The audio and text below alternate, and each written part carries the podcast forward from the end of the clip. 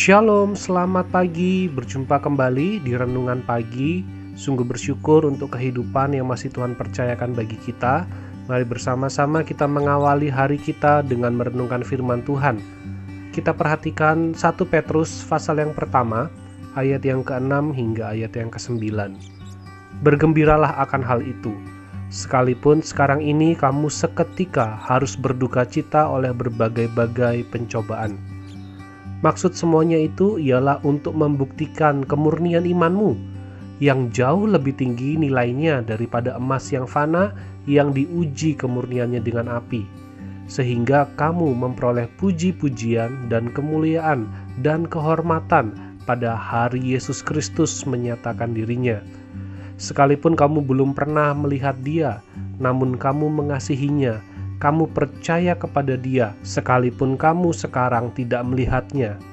Kamu bergembira karena sukacita yang mulia dan yang tak terkatakan, karena kamu telah mencapai tujuan imanmu, yaitu keselamatan jiwamu. Dalam bagian ini, Petrus mengajak kita untuk melihat kembali bahwa yang menjadi sumber sukacita kita, yang menjadi kegembiraan kita, adalah keselamatan yang sudah Tuhan berikan bagi kita. Kita telah menerima Kristus. Kita telah dilahirkan kembali di dalam Kristus. Kita telah menjadi anak-anak Allah. Kita telah menerima keselamatan, menerima surga. Itulah yang harus menjadi sukacita kita di dalam kita menjalani kehidupan kita di dunia sehingga dengan itu kita dapat memelihara kehidupan kita, memelihara iman kita di dalam segala situasi dan kondisi yang Tuhan izinkan terjadi dalam kehidupan kita. Dan Petrus mengajak kita untuk tetap melihat akan harapan kita, yaitu keselamatan jiwa kita di dalam kondisi-kondisi yang sulit, di dalam berbagai-bagai pencobaan yang membuat kita merasakan duka cita, merasakan sesak, merasakan tak berdaya.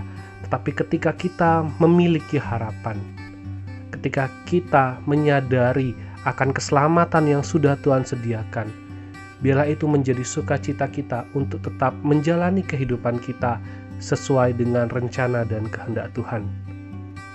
Ada banyak hal yang dapat membawa kita pada duka cita, tetapi sekarang bagaimana kita menjalani kehidupan kita tetap berharap pada Tuhan, tetap beriman di dalam Kristus. Itulah yang akan menolong kita bertahan dan dapat melalui rintangan demi rintangan yang akan menunjukkan pada kita seberapa beriman kita kepada Tuhan. Pencobaan, ujian itu akan menunjukkan kepada siapa kita berharap, apa yang menjadi harapan kita hal-hal yang mungkin membuat kita bergumul, membuat kita harus berjuang mati-matian, itu menjadi alat ukur atau menjadi alat uji bagi kita supaya kita tahu di mana iman kita. Seseorang dapat diketahui imannya ketika ia menghadapi persoalan. Oleh sebab itu, mari kita jalani kehidupan kita. Kita hadapi pergumulan demi pergumulan karena kita punya pengharapan yang teguh, kita punya jaminan yang pasti, yaitu Yesus Kristus yang menjadi harapan kekal kita, menjadi harapan yang kuat. Walaupun secara jasmani memang kita tidak melihat Yesus, tidak pernah melihat Yesus sampai saat ini, tetapi melalui Alkitab kita tahu bagaimana Allah begitu mengasihi kita, bagaimana Yesus begitu mengasihi kita, dan kasihnya yang begitu besar yang telah kita terima tidak mungkin tidak membuat kita bersyukur dan mengasihinya. Karena dengan pengorbanannya, dengan kematiannya, dengan kebangkitannya, memberikan kita harapan, menjamin keselamatan jiwa kita. Di dalam Kristus ada jaminan keselamatan, ada kehidupan yang kekal. Kita tidak perlu lagi takut menghadapi yang namanya kematian, karena di dalam Kristus kita akan dibangkitkan dan akan menerima kehidupan yang kekal. Mari kita bersyukur senantiasa akan karya yang telah Yesus nyatakan pada kita. Mari kita juga memelihara kehidupan kita, memelihara iman kita di dalam kasih kita kepada Tuhan, di dalam pengharapan kita kepada Yesus Kristus, dan di dalam kita menyatakan kasih yang telah kita terima kepada sesama kita. Mari kita tetap semangat dan bersuka cita di dalam menjalani kehidupan kita di hari ini.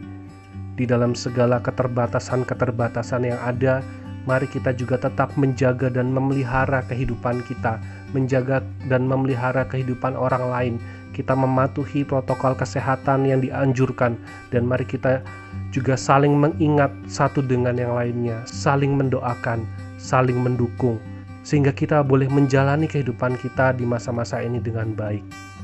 Mari kita berdoa. Kami bersyukur ya Tuhan untuk keselamatan yang telah Kau berikan melalui Yesus Kristus. Kami bersyukur untuk kehidupan yang Tuhan berikan pada kami sampai hari ini kami boleh melihat dan kami boleh merasakan akan penyertaan dan pertolongan Tuhan. Dan kami percaya bahwa Tuhan selalu beserta dengan kami. Engkau merasakan dan Engkau tahu yang menjadi pergumulan kami. Tetapi kami juga bersyukur bahwa di dalam Kristus di dalam Engkau ya Tuhan ada pengharapan kami tidak perlu mengkhawatirkan ya Tuhan akan kehidupan kami yang sementara ini karena kami sudah menerima kehidupan yang kekal bersama dengan Engkau di dalam Kristus. Terima kasih ya Tuhan, biarlah ini boleh menjadi pengharapan kami dalam kami menjalani kehidupan kami sesuai dengan rencana dan kehendak Tuhan. Terpujilah Engkau ya Bapa, di dalam nama Tuhan Yesus kami berdoa. Amin. Tetaplah beriman, tetap semangat, selamat beraktivitas. Tuhan Yesus memberkati.